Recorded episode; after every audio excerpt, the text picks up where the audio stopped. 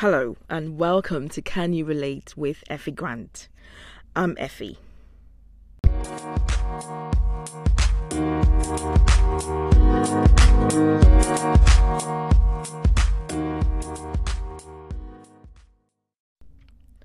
I hope that you've had a winning week. Now, last week's episode was all about getting more intentional with our children and hopefully signposting you to Better Being by Britta proves helpful for some of you at least. What stones have you had thrown at you this week? Remember, we are keeping these stones. Are you recording them? Are you saving them? If not, please remember to because come April, I'll be sharing mine and what I've used or intend to use them for in building that mansion. And so, as promised, this week is all about being more intentional with a husband and partner in crazy. Now, this man is truly my ice and the best champion I could have ever asked for. I'm going to tell you more after the break.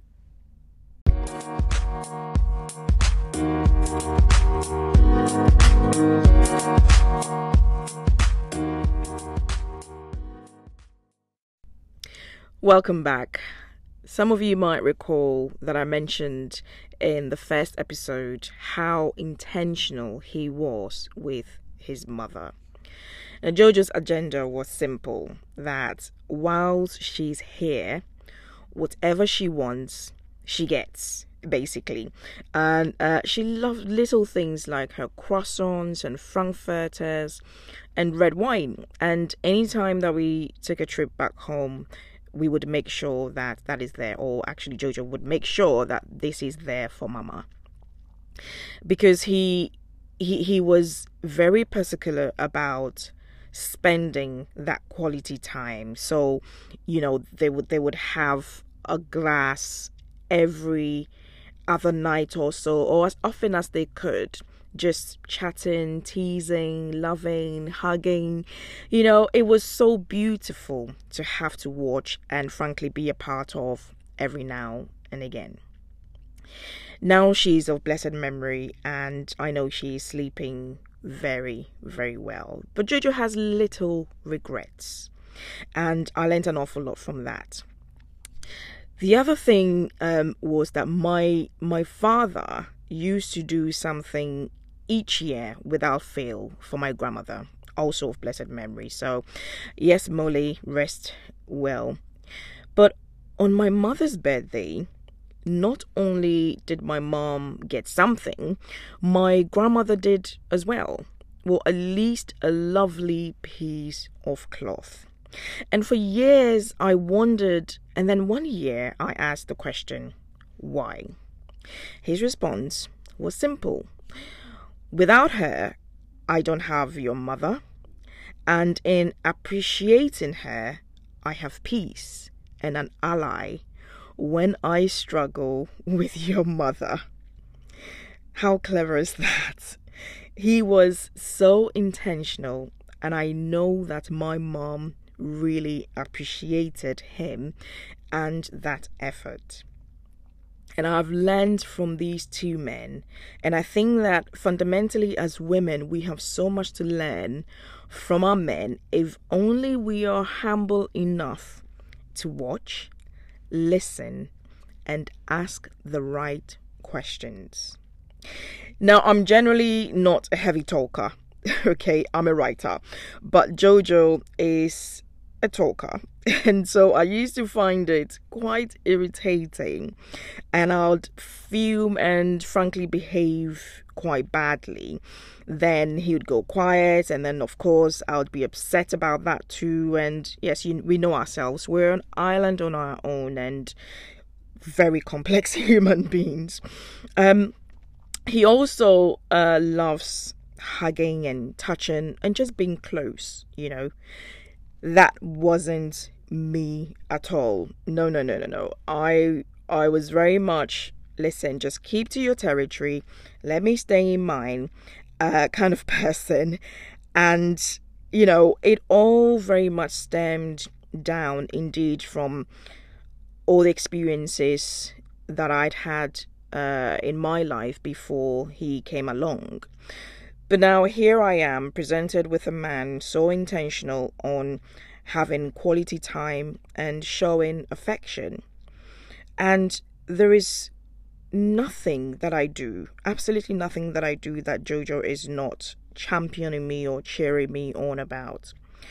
He he has a very tender way of correcting me and I respect him for that. And so I had to learn pretty quickly um, that the real the real art of submission to your husband was in listening.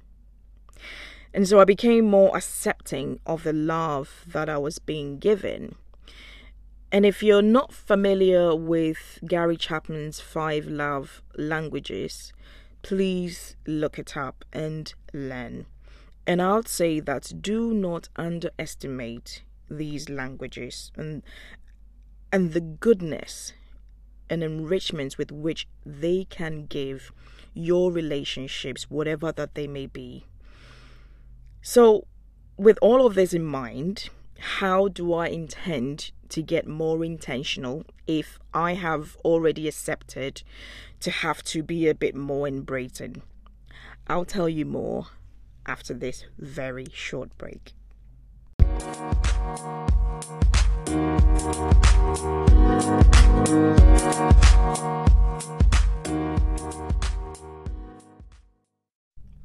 Welcome back. Gary Chapman's five love languages center around quality time, acts of service, words of affirmation, receiving gifts, and physical touch. So, again, if you have not heard or know about this, please do some homework. And, like I said, do not underestimate these languages.